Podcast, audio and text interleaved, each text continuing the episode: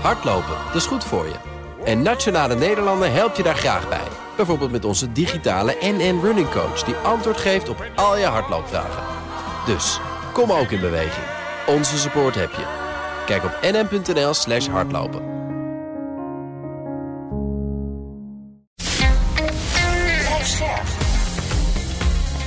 BNR Nieuwsradio. Boekenstein en de Wijk.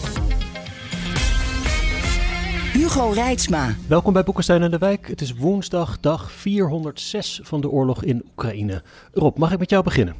Ja, nou ja, op de grond gebeurt niet gek veel. Eh, behalve dat we zien dat in Bakmoed uh, de Russen toch weer wat verder zijn uh, opgetrokken. Dus ja, uh, weet je, dat gaat niet ongelooflijk goed met die Oekraïners. Ze vechten zich bij wijze van spreken dood. In een aantal gevallen is dat natuurlijk ook helemaal zo. Uh, maar je ziet toch wel dat het langzamerhand voor de Russen althans, als je het zo mag uh, zeggen, de goede kant op gaat. Maar wat veel interessanter is, vind ik, is de hele discussie die nu uh, wordt gehouden over het aanstaande offensief. Uh, we weten nu dat het Westen bezig is om sneller tanks uh, te leveren. Uh, er zijn nu 14 Challenger 2 tanks aangekomen vanuit het Verenigd Koninkrijk. We zien dat de training, de opleiding van Oekraïnse militairen, die wordt versneld. Ehm, hij, Zelensky, weet dat hij een aantal tanks gaat krijgen. Het zijn er enkele tientallen pakweg 50, 60 zullen het er uiteindelijk worden van die geavanceerde tanks. Uh, hij wilde de 300, krijgt hij niet. Wil je echt een punt maken, dan heb je er zeker 100 uh, voor nodig. Krijgt hij ook niet. Hm. Uh, maar wat wel cruciaal is, is dat die um, nieuwe eenheden waar die tanks in komen te zitten, worden getraind voor manoeuvreoorlogsvoering. Dus bewegelijke oorlogsvoering. Die heb je echt ook nodig om straks een punt te kunnen maken tijdens die uh, die offensieven, die, uh, waarvan iedereen denkt dat die eraan zitten te komen. En nou ja, je moet dus ook dan trainen voor de strijd met verbonden wapens. Oftewel, je moet al die wapensystemen moet je in één georchestreerd geheel weten in te zetten. En dan wordt het toch interessant. De, de, voorspelling is dat we echt moeten kijken naar de Zaporizhia Oblast, wat daar gaat gebeuren. Uh, in het zuiden uh, daarvan ligt uh, Melitopol en dat begint het, en dat is al eigenlijk een hele tijd hoor, zo, het centrum van de partisanenstrijd ja. te worden. Ja. je ziet daar, daar dat Rusland die stad niet echt onder controle heeft. Het ligt midden in het bezette gebied. je ziet dat de aanslagen op Russische collaborateurs worden opgevoerd. Gisteren is het nog weer een keer gebeurd. En je, je ziet dus dat ja, die Russen buitengewoon veel uh, moeite daarmee hebben. Dus dat betekent dat Oekraïne eigenlijk een bruggenhoofd heeft midden in uh, bezet gebied. En je ziet nu ook dat geprobeerd wordt om in de Krim die partisanenstrijd uh, meer impact te laten hebben. En ja, dat heel voorzichtig als je een beetje gaat kijken van wat er nou eigenlijk aan de hand is, dan is het wel logisch dat je je dus moet doorstoten op een of andere manier naar Melitopol. Dan zou je kunnen doorstoten in theorie als die partisanenstrijd in, uh, in de Krim ook uh, een, ja, een nieuw momentum gaat krijgen. Hm. Lijkt mij heel moeilijk hoor. Ja, dan wordt het heel erg lastig voor de Russen om het zuiden onder controle uh, te houden. Maar goed, allemaal met veel slagen om de arm. Dit is nu wat er op dit ogenblik gebeurt. Ja. En ik las ook dat in Bakhmut nog weer hele kleine vorderingen van Rusland. Hè? Ja. En in, in Donetsk lees ik dan dat er, dat er Oekraïnse aanvallen plaatsen. Een soort speldenprik ja. om te kijken waar het zwak is. Hm. Ja, klopt. Ja, dat zien we eigenlijk overal langs het hele front uh, gebeuren. Eigenlijk op, op vele plaatsen langs dat hele front uh, wordt, uh, wordt gewoon gevochten. En veel al zal het, zijn het eigenlijk aanvallen om te bekijken waar men, ja, hoe sterk men is en waar je eventueel een doorbraak zou kunnen forceren. Wat echt interessant is in deze, Arend-Jan, is dat uh, Rusland continu bezig is om de hele boel te versterken met landmijnen. Ja. Uh, en allerlei andere fortificaties. Uh, dat wordt nu gedaan in, de, in het grensgebied tussen de Zaporizhia en Donetsk regio's. Dat is op zich wel logisch om dat te doen. maar ook tussen Zaporizhia en Kherson. Dus men verwacht, die Russen, die verwachten echt nu dat er iets gaat komen. Hm. Eerder zag ik op kaartjes die worden gemaakt van die uh, Russische nou ja, mijnenvelden en wat ze allemaal niet aan het graven zijn, dat het meeste zat daar precies boven Melitopol. Dat ze dat het, het zwaarst verdedigden tegen de eventuele Oekraïnse Ja, dat klopt. En uh, dat geldt ook voor, uh, voor de Krim. Hè. Dus boven de Krim zijn ook allerlei versterkingen gemaakt. Maar dit is wel nieuw. Dit, is, dit zijn andere plekken. Uh, en dit is nieuw. Dus je ziet dat aan hm. alle kanten worden er dus op dit ogenblik uh, versterkingen uh, gemaakt. En die zijn al gemaakt, maar dit zijn nieuwe versterkingen. En ja, dat duidt er toch echt op dat die Russen bezig zijn om zich te verdedigen tegen een grote offensief. Kennelijk kunnen ze zelf niet meer zo'n offensief uitvoeren. Ja. Zouden die partisanen in Melitopol ook sterk genoeg zijn om de Russen noordelijker daarvan in de rug aan te vallen? Of is dat nee, dat denk ik niet. Nee, nee, nee. kijk, die partisanenstrijd uh, dat is natuurlijk op zich wel interessant. Uh, zorgt ervoor dat Rusland nooit zo'n gebied, zo'n stad in dit geval, onder controle kan, kan krijgen. Kijk, en dit is natuurlijk ook wel iets voor de toekomst, wat de Russen enorm veel zorgen moet baren. Want als de Oekraïners in staat zijn om overal in die bezette gebieden een partisanenstrijd te organiseren, ja, dan hebben, de, hebben de, de Russen weinig plezier van hun nieuwe veroveringen. Uh, en dit is natuurlijk ook wat er in Afghanistan is uh, gebeurd. En waardoor uiteindelijk gewoon het Westen bakzeil heeft moeten halen. En uh, het land heeft moeten vertrekken, want die partisanenstrijd, ja, volgens de een zijn het terroristen, volgens de andere zijn het uh, partisanen of vrijheidsstrijders. Mm.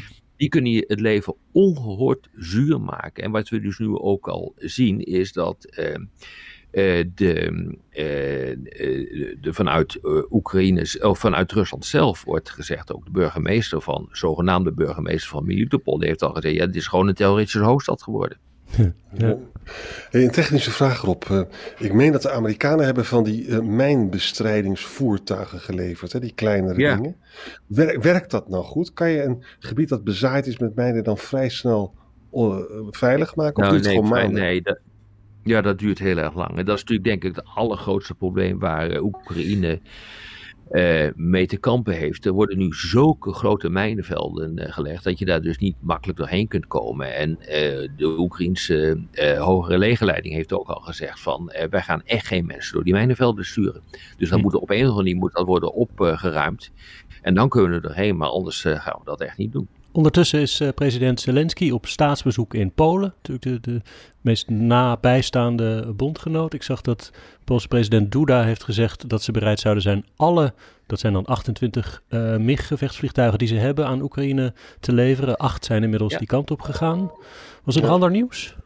Ja, het is wel interessant hoor, want wat ik, wat ik gewoon niet wist is dat uh, het gaat over Oekraïns graan gaat natuurlijk ook via Polen. Hè? Ja. En dan worden de Poolse boeren natuurlijk kwaad, want die graanprijs daalt daar. Hè? Ja. En er is, wat je moet even iets weten van de politiek in Polen. Je hebt daar dus die beroemde PIS-partij, die PiS-partij, zeg ik het altijd, een beetje on, uh, onbeleefd. Het is ook wel een beetje een PIS-partij. Ja. het is ook een beetje een PIS-partij. Nou, die is aan de macht. Hè?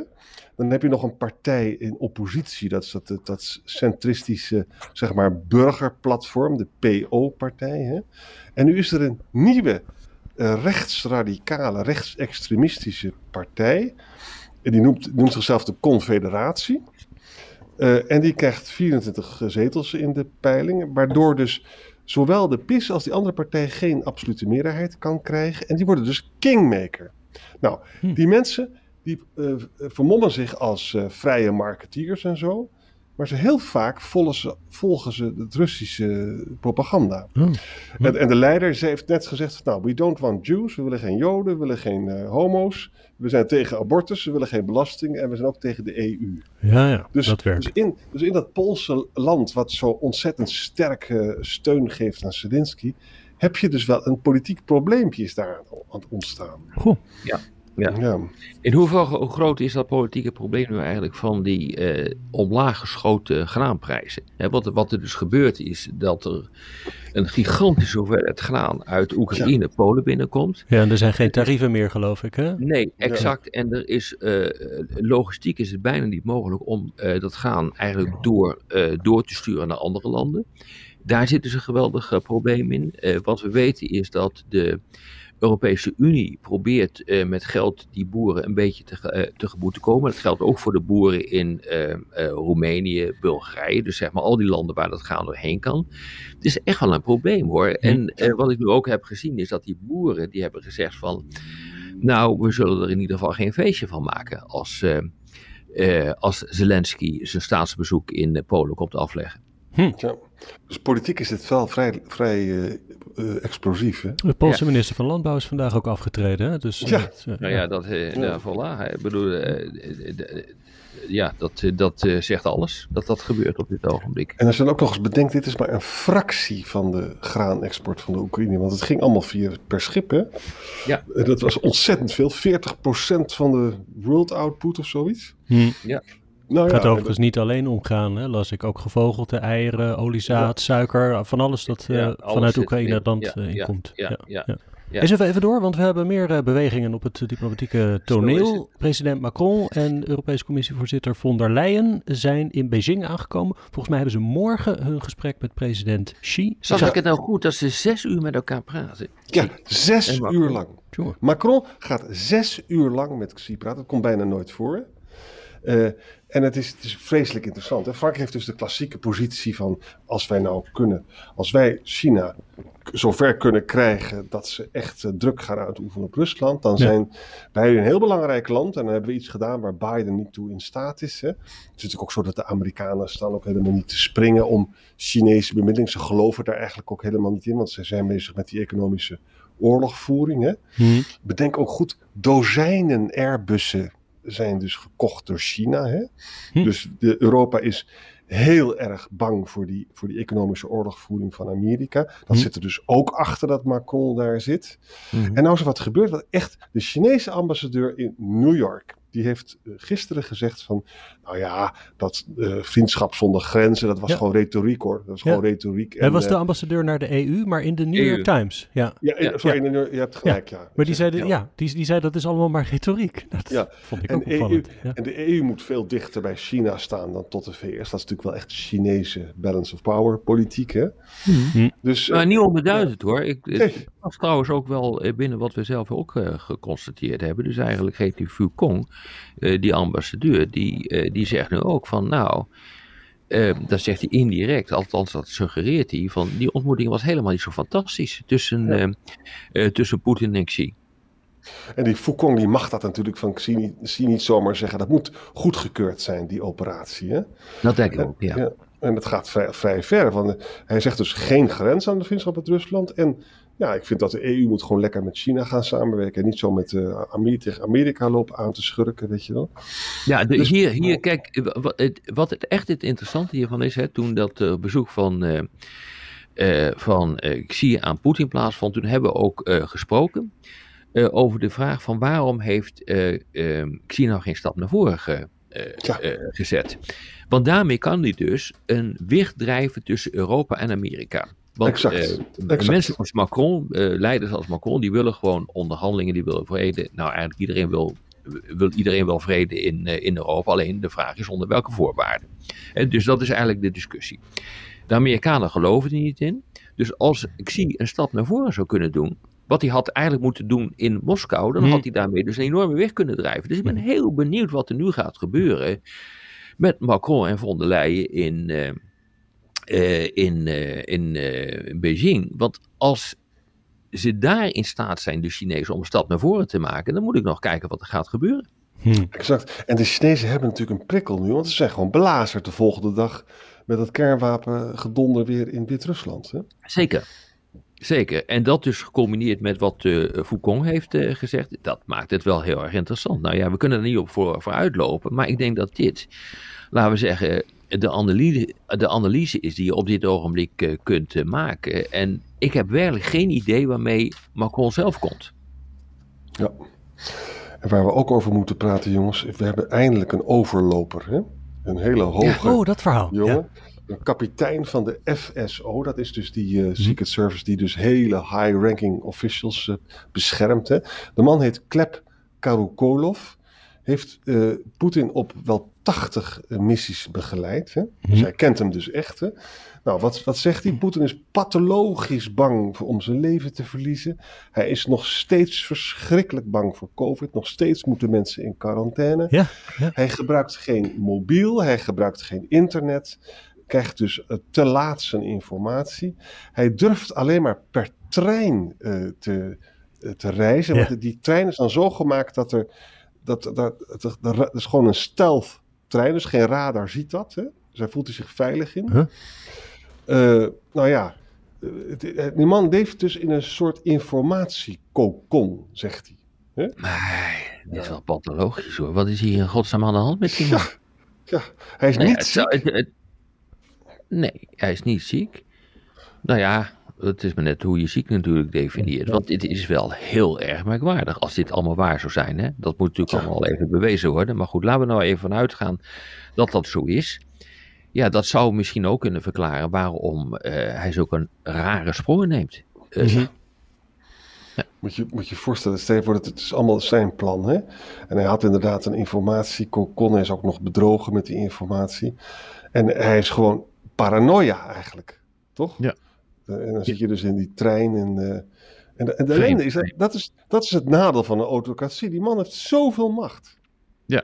En, zo ja, weinig in- informatie. Want hij moet Ja. zich dus op een heel klein kringetje mensen verlaten. Ja, dat was al duidelijk dat hij dat deed. Ja, en dat zijn vooral ja-zeggers. Interessant is trouwens even een zijsprong, maar het heeft er alles mee te maken. is het bezoek van Lukashenko aan Poetin. Hè? Die komen nu bij elkaar. Ah, dat is Ja. vandaag en morgen is dat. Ja, dus we moeten ook even afwachten hoe dat gaat eh, lopen. Maar wat je feitelijk ziet, is dat eh, als je eh, interpreteert van wat daar besproken wordt, dan gaat het over de implementatie van een pakket van 28 integratieplannen. Eh, plus nog eh, een aantal concrete maatregelen voor verdere samenwerking en integratie. Mhm. Eh, en die, de plaatsing van die Iskander-raketten in Belarus. eh, ja, dat wordt nu eigenlijk ook zeg maar in die context gegoten. Hm. En dat is volgens Shogun nodig omdat de, het Westen de oorlog escaleert. En dus moeten we dit ook ja, zien in de context van die nieuwe buitenland, veilig, buitenland beleidstrategie van Rusland, waar we het eerder over hebben gehad. Ehm, en hij zegt, ja, kijk, dit is gewoon nodig. En ehm, dat wordt nu ook onderbouwd door die veiligheidsstrategie. Eh, en dat is, eh, ja, dat is op zich, ja, interessant kun je dat niet noemen. Het is eerder beangstigend, hè, dat dus het narratief nu zo gaat, eh, dat, en daar gaat nu Lukashenko in mee, eh, dat eh, de dreiging nu zo gro- groot is vanuit het Westen, dat je dus ook kernwapens moet eh, plaatsen in, eh, in Belarus. En dit is gewoon weer een stapje onderweg waarschijnlijk naar Belarus dat opgeslokt wordt door Ja. Rusland. Ja. En dat, dan staat het Russische leger ineens ook aan de Poolse grens natuurlijk. Waar, waar is die precies- Iskanders ook terecht zouden komen, begreep ik. Ja, dat is precies eh, wat er aan de hand is. Hè? Dus je probeert met militaire macht probeer je Oekraïne onder controle te krijgen. En met diplomatieke kracht probeer je Belarus onderdeel van eh, Rusland te, maken in een unie. Jazeker. en Lukashenko heeft eh, Poetin nodig voor zijn eigen veiligheid. Dus dat is heel goed te doen. En ik denk dat, dat zeg maar eh, de uitbreiding van de NAVO, eh, waartoe eh, deze week ook is eh, besloten met Finland erbij, dat dat echt een aanleiding is om die banden verder aan te halen met, met Lukashenko en hem te dwingen om te integreren in de, de Russische Federatie. Zou me niet verbazen. Ja. Nou, die uitbreiding van de NAVO gaan we geloof ik morgen bespreken. Ja, wij dachten het vandaag nog eventjes over iets te zeggen over Trump. Maar ja, die man die krijgt al veel te veel aandacht eigenlijk. Hè? ja, vind ik ook eerlijk gezegd. We, laten, we laten Trump gewoon bungelen. Burger. Of misschien nog één dingetje, want ik, ik hoop dus heel erg dat die man dus nu eh, problemen krijgt met de rechtszaak. Maar als je met juristen praat, kijk, de ellende is dit. Ze proberen dus van dat zwijggeld aan die pornoster, wat op zichzelf Ja. allemaal macht had. Maar dat proberen, dat proberen ze dus via de campaign law te pakken. Hè? Hmm. Want dan heb je een federale wet, dan heb je dus echt iets te pakken, want dan heb je de, het eindresultaat beïnvloed. Het is zeer de vraag of dat gaat lukken, maar Ja. er zijn nog veel andere rechtszaken Ja. kunnen maken en die worden dus ehm, kansrijker geacht. Ja, Mhm. over het ronselen van stemmen in Georgia en de Ja. bestorming van het kapitool. Dat, Ja. dat Ja. kan Ja, interessanter worden. Ja, het is jammer dat die niet eerder eh, konden eh, plaatsvinden, die, eh, die rechtszaken. Dat altijd ergens gaat. En dit, dit is uh, denk ik aardig voor... Om een hele hoop verkiezingsretoriek uh, uit te ja. kramen. Ja. En tot nu toe krijgt hij alleen maar meer aandacht. En is hij veel populairder dan DeSantis. Hè? Dus hij heeft het allemaal prachtig. Ja. Dit is aandacht. Nee, dus daarom gaan wij niet meer verder meedoen aan het aandacht geven aan deze meneer. Zo is het. Ook al is het een hobby van uh, Arend Jan. ja, precies. Ja. hey, tot morgen. Tot, tot morgen. morgen. Business Booster. Hey ondernemer, KPN heeft nu Business Boosters. Deals die jouw bedrijf echt vooruit helpen. Zoals nu, zakelijk tv en internet, inclusief narrowcasting... de eerste 9 maanden voor maar 30 euro per maand. Beleef het EK samen met je klanten in de hoogste kwaliteit. Kijk op kpn.com businessbooster. Business Booster.